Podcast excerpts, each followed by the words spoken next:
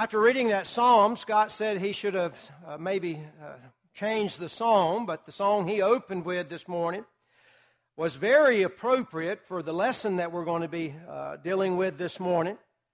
Uh, I know that all of our song leaders, from time to time, will look at the title that's uh, going to be in the newsletter. They get uh, Jeremy gets a copy of the uh, newsletter and he sends it out so people know their worship assignments. And our song leaders oftentimes will look at the title and uh, we'll pick some songs that are appropriate for the lesson of the hour. And I believe that's what Scott did this morning when he picked as our opening song, This World Is Not My Home. And we need to be constantly reminded that this world is not our home, that we're just simply passing uh, through. Um, that, that there's nothing in this world that's more important than going to heaven. That we need to appreciate the fact, as the song says, if we, if we miss this opportunity, I just simply don't know what we're going to do. Uh, we need to understand, as all the songs in our songbook tell us, that there is a beautiful place got, called heaven. That I've got a mansion just over the hilltops. Uh, that uh, there's a, lit, a city that's four square where there is no night there. And because there's no night there, there's no more tears, there's no more pain, there's no more death. Heaven is a beautiful place, a wonderful place, and I hope that every single person here wants to go to heaven. This morning, I want to spend some time, though, talking about this particular subject, and it's simply this. I want to turn this on first. If I miss heaven. If I miss heaven. And to introduce our thoughts this morning, I invite you to open your Bibles to the book of Hebrews. And we hope that you'll turn to uh, the passage that is located. Uh, Austin read some of it, but I'm going to read a little bit more, beginning in chapter 3 and verse 8. If you would please open your Bibles to Hebrews chapter 3, beginning at verse 8.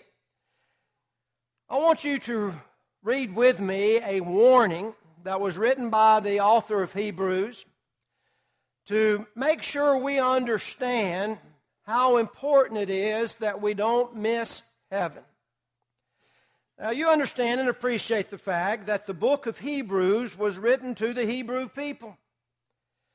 There were Jews who had become Christians who were very tempted to go back to Judaism because perhaps family pressure, because of worldly pressure, uh, because they were so used to being involved in the law of Moses, they couldn't understand or appreciate the freedom that they had in the law of Christ. But this is especially brought out in this particular passage as the writer of Hebrews reminds them of their history and how in their history there was a group of people who missed the promised land, and how it's so very important that those of us who are now Christians don't miss our promised land. And notice the beautiful way he phrases it, the thought provoking way he phrases it, beginning at verse 8 of Hebrews chapter 3, when he says, Harden not your hearts as in the provo- pro- uh, provocation in the day of the temptation in the wilderness. He's saying, don't be like those people who had wandered in the wilderness for 40 years until every single one of them died and nobody got to enter the promised land except for two people Joshua and Caleb. But he says, Harden not your hearts. And then in verse 9, he goes into further explanation. He says, When your fathers tempted me, proved me, and saw my works forty years. Wherefore I was grieved with that generation and said, They do always err in their heart, and they have not known my ways. So I swear in my wrath, they shall not enter into my rest. The rest he is referring to there, once again, is the promised land. Moses had led the people out of Egypt to take them to a special place, the place that God had provided for them, a land flowing with milk and honey, the promised land. But we understand and appreciate the fact that because of their unbelief, and that God had really promised to give them that land. That when the 12 spies came back, there were 10 of them that says, there's just no way we can do this. We are like grasshoppers in the sight of these people. We don't trust God enough to give us this promised land. And so God said, well, that's the way you're going to be. If you don't have enough faith in me that I can provide this for you, then you're just simply not going to enter into this land that's referred to in the, test, test, in the text as rest. And it's estimated that two million people who started that journey out of Egypt never made it to their final destination, the promised land. Sad, sad, sad situation. But now listen to what the writer of Hebrews, as he starts to drive this point home to us, when he says, Take heed, brethren, lest there be in any of you an evil heart of unbelief in departing from the living God. But exhort one another daily while is called today, lest any of you be hardened through the deceitfulness of sin. For we are made partakers of Christ if we hold the beginning of our confidence steadfast unto the end. While it is said, Today, if we will hear his voice, harden not your hearts as in the pro- uh, provocation. For some, when they had heard, did provoke, howbeit not all that came out of Egypt by Moses. But with whom was he grieved forty years? Was it not with them that had sinned, whose carcasses fell in the wilderness? And to whom sware he that they should not enter into the rest, but to them that believed not? So we see that they could not enter in because of unbelief. Now he's emphasizing two times now. Don't be like those Israelites who, because of their unbelief, didn't get to enter the promised land. He reminds us in verse 12 that we need to take heed that this doesn't happen to us. In verse 13, he tells us that we need to exhort one another daily that this doesn't happen to us. But then he drives the point home beginning in chapter 4 and verse 1. He says, Let us therefore fear lest a promise being left us of entering into his rest, any of you should seem to come short of it. And he goes on and says how unfortunate that would be.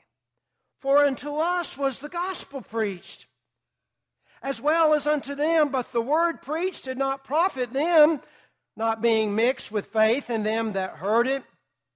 For we which believe do enter into the rest, as he said, As I have sworn in my wrath, if they shall enter into my rest, although the works were finished before from the foundation of the world. Basically, the writer of Hebrews is saying we need to be careful that we don't miss the rest that God has provided for us. So this morning, I want to think for just a few moments and discuss just for a few moments the idea about missing heaven. If you miss heaven, it will not be because of the fact that, first of all, this morning, God has not provided a way. If you miss heaven, it won't be because God has not done everything possible to provide a way to make sure that you go to heaven. Over in John chapter 14, Jesus is discussing with his disciples the fact that he is going to be going back to heaven. He has told them that he is going to be put to death, and of course, his disciples were very upset. They were um, probably crying, and they did not want to see him leave because they wanted him to stay here on this earth so they could be with him. But Jesus begins to tell them something that's very important. He told them, He says, Let not your heart be troubled. You believe in God, believe also in me. For in my Father's house there are many mansions. And I go to prepare a place for you that where I am, there where you, there you can be also. Jesus says, I'm leaving, but the reason why I'm leaving is I'm preparing a very special place for you. And then he says the words in verse 6. He says, I am the way, the truth, and the life, and no man cometh to the Father except by me. Jesus says he is the way. What he wants us to understand in connection to what he says in the first part of that chapter, that he's going to prepare a place for us. There's mansions on that hilltop. There's a place where we're going to see, receive a robe and a crown, but the only way that we're going to get there is through Jesus Christ. He is the way. But we need to understand and appreciate this morning that if we miss heaven, it's not because God hasn't provided a way.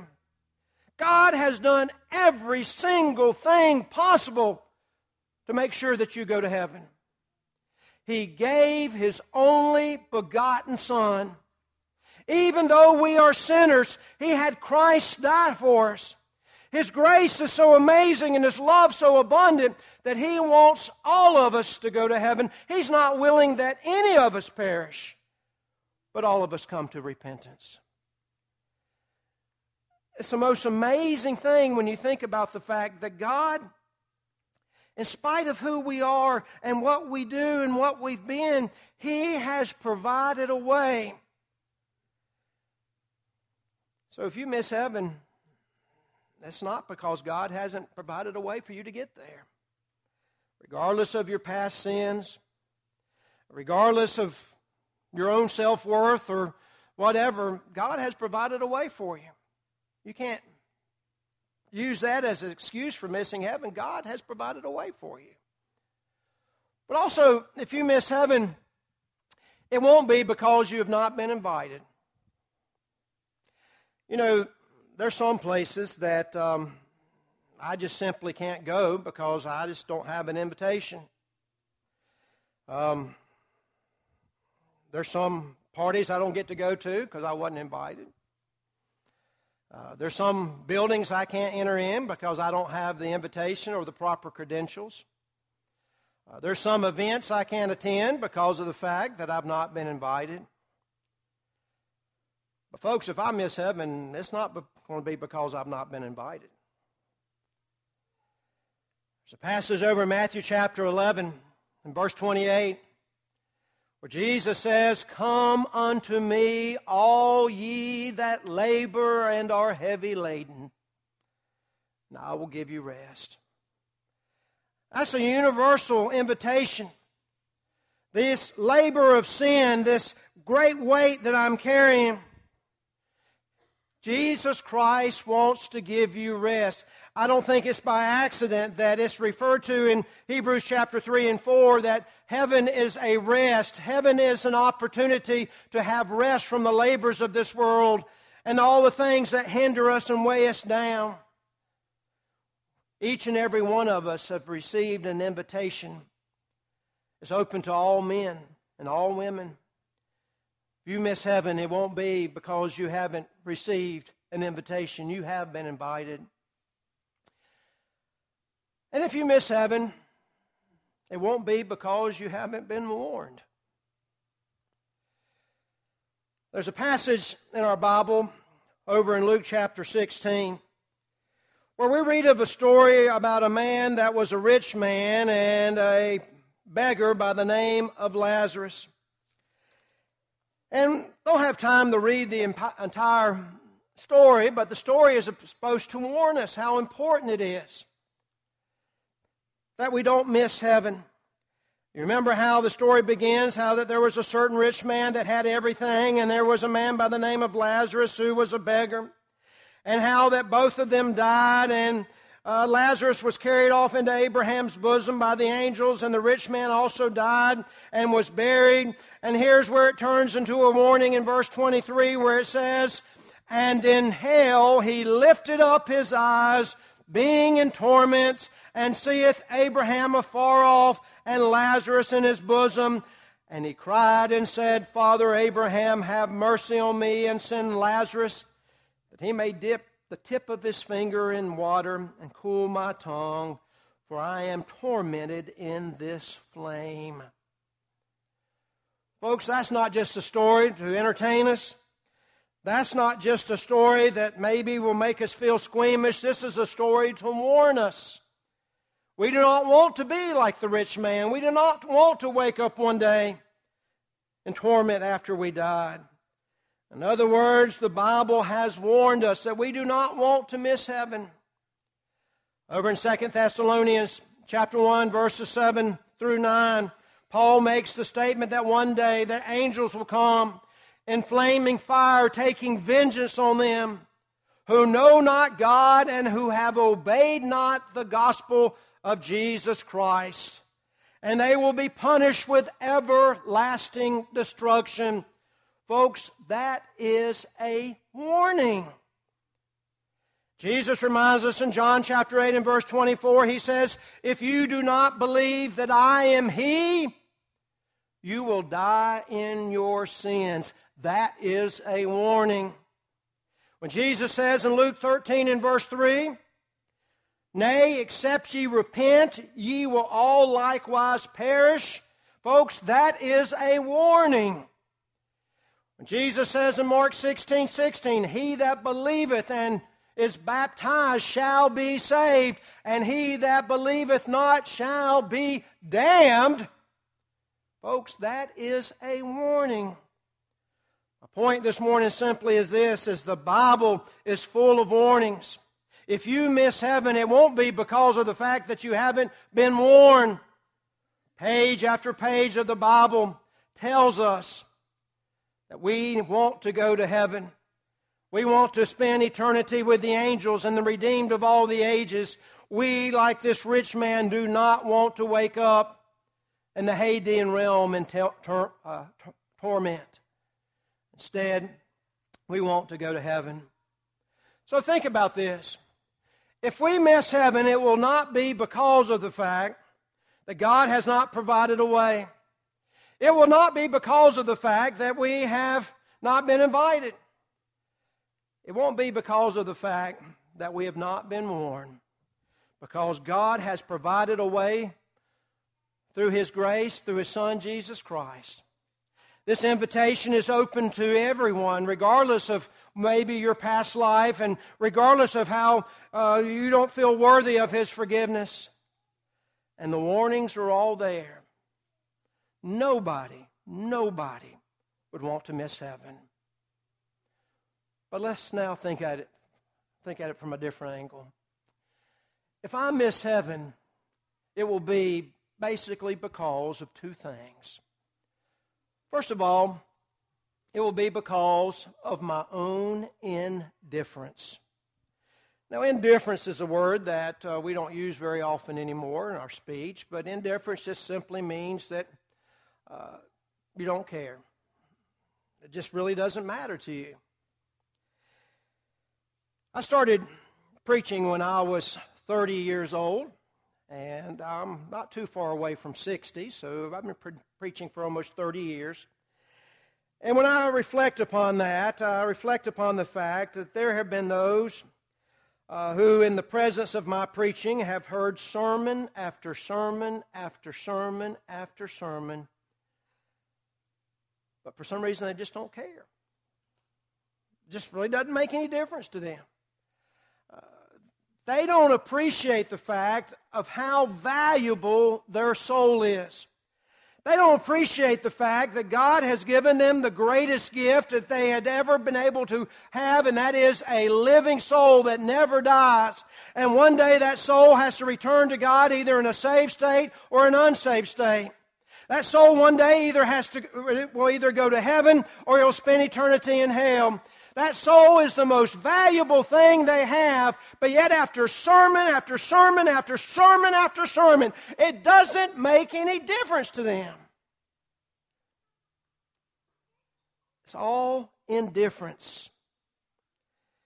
They don't understand the value of their soul. There's too many other things they think is more important.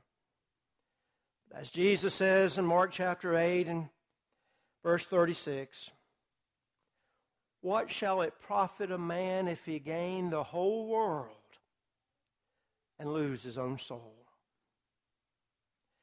Indifference, not caring, doesn't really matter to them. It's going to be a reason why people miss heaven.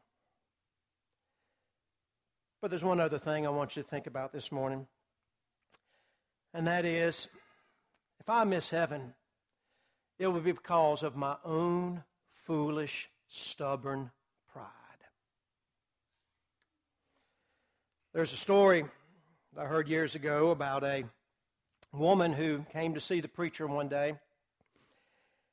And she said, Preacher, I have a sin. A sin that I'm guilty of all the time. A sin that I have a hard time dealing with. And I've come to you today to see if you could help me with it. And the preacher, you know, anytime somebody comes to a preacher and says, I want to tell you something about myself, he gets a little nervous because there's some things a preacher just simply don't want doesn't want to hear. But he says, All right, well, share with me how I can help you. Let me know what's going on. And the lady says, Well, you know, every single time I come to church, I start looking around the room of all the women there, and I realize that I'm the prettiest woman here. preacher looked at her and said, Ma'am, that's not a sin. You're just badly mistaken. now, her problem is pride. And, folks, while that's a humorous story, pride is going to cause a lot of people to miss heaven.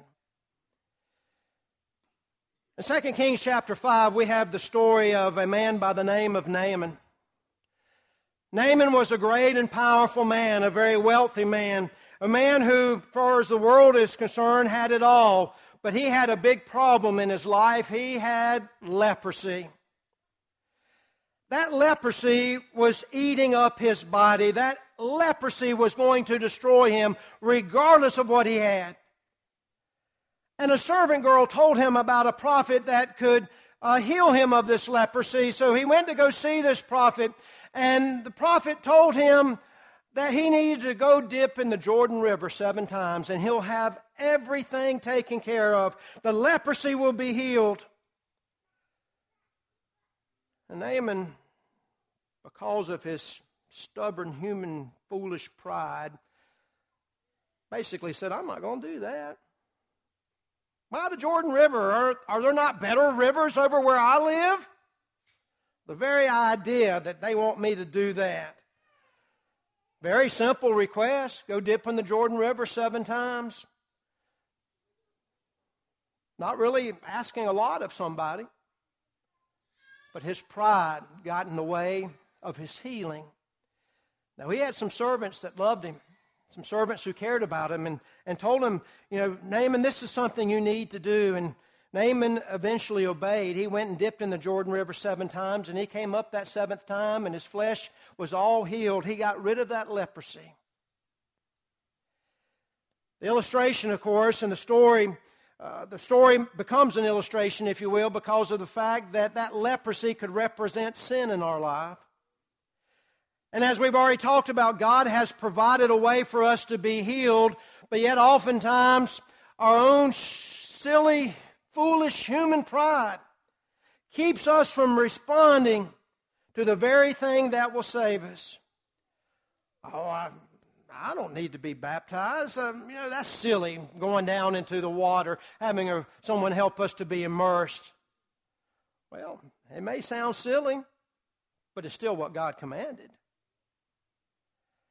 So many times we let our own uh, intellectual snobbery, if you will, we think we're all so smart, but we're becoming fools because we let our pride get in the way. There's a passage over in Matthew chapter 18 where Jesus says something that we oftentimes miss the point of what he's making. In Matthew chapter 18, beginning at verse 3, where he says, Verily I say unto you, except ye be converted and become as little children, ye shall not enter into the kingdom of heaven. Now, obviously, the point that could be made is that if we are going to enter the kingdom of heaven, we need to become innocent like little children. And Jesus tells us that we need to be born again in order to do that. But sometimes we miss what he says in verse 4. Whosoever therefore shall humble himself as this little child, the same is the greatest in the kingdom of heaven. In other words, it's about humbling ourselves. A child is a humble creature because of the fact that children let other people control their lives. Not too many children. The age of my grandchildren, for example, will one day go to their mom and dad and say, Well, you know what? I've decided I'm just going to go out on my own. I'm going to start, have a job. I'm going to buy a house. I'm going to just feed myself. I'm going to take care of everything. No. They understand and appreciate the fact that they can't do it on their own at that age. Or for that matter, even though there is some resistance and some training involved, yet a child eventually will humble themselves and realize that their parents are in charge. Now, something happens when they turn into teenagers. I don't know what that switch is, but something changes there a little bit. But at least for a couple years there, they understand and appreciate that their parents are in charge. And that's what Jesus is wanting us to understand. If we're going to enter the kingdom of heaven, then we need to humble ourselves and realize that we're not in charge, that we can't make it on our own, that we have to have the blood of Jesus Christ and the love of our Father which is in heaven. You don't hear a whole lot of sermons on pride, but did you know that pride and some form of it, there's warnings against it almost 200 different times in the Bible. Pride is going to cause a lot of people to miss heaven because they are not humble enough to admit that they are wrong, humble enough to admit that they need the blood of Jesus Christ, and humble enough to admit that they can't do it on their own. If I miss heaven, it will be because of the fact of my own indifference, my own foolish, stubborn pride. There's a song in our psalm book that illustrates what I'm trying to get us to understand and appreciate this morning. It simply goes, Careless soul, why will you linger, wandering from the fold of God? Hear you not the invitation O prepare to meet thy God. Why so thoughtless are you standing while the fleeting years go by and your life is spent in folly? O prepare to meet thy God. Careless soul, O heed the warning, for your life will soon be gone. Oh, how sad to face the judgment, unprepared to meet your God. If you miss heaven, it will not be because God has not provided a way. If you're here today and you're not a Christian, God has provided a way through His Son, Jesus Christ. If you believe that Jesus Christ is the Son of God and willing to repent of your past life, willing to confess the name of Jesus that He is the Son of God, and be willing in a humble way to allow yourself to be buried in the watery grave of baptism, you can have forgiveness of your sins. You can spend eternity with God, Jesus Christ, and the redeemed of all the ages. There is a way. Also, you need to understand that this invitation is open to all.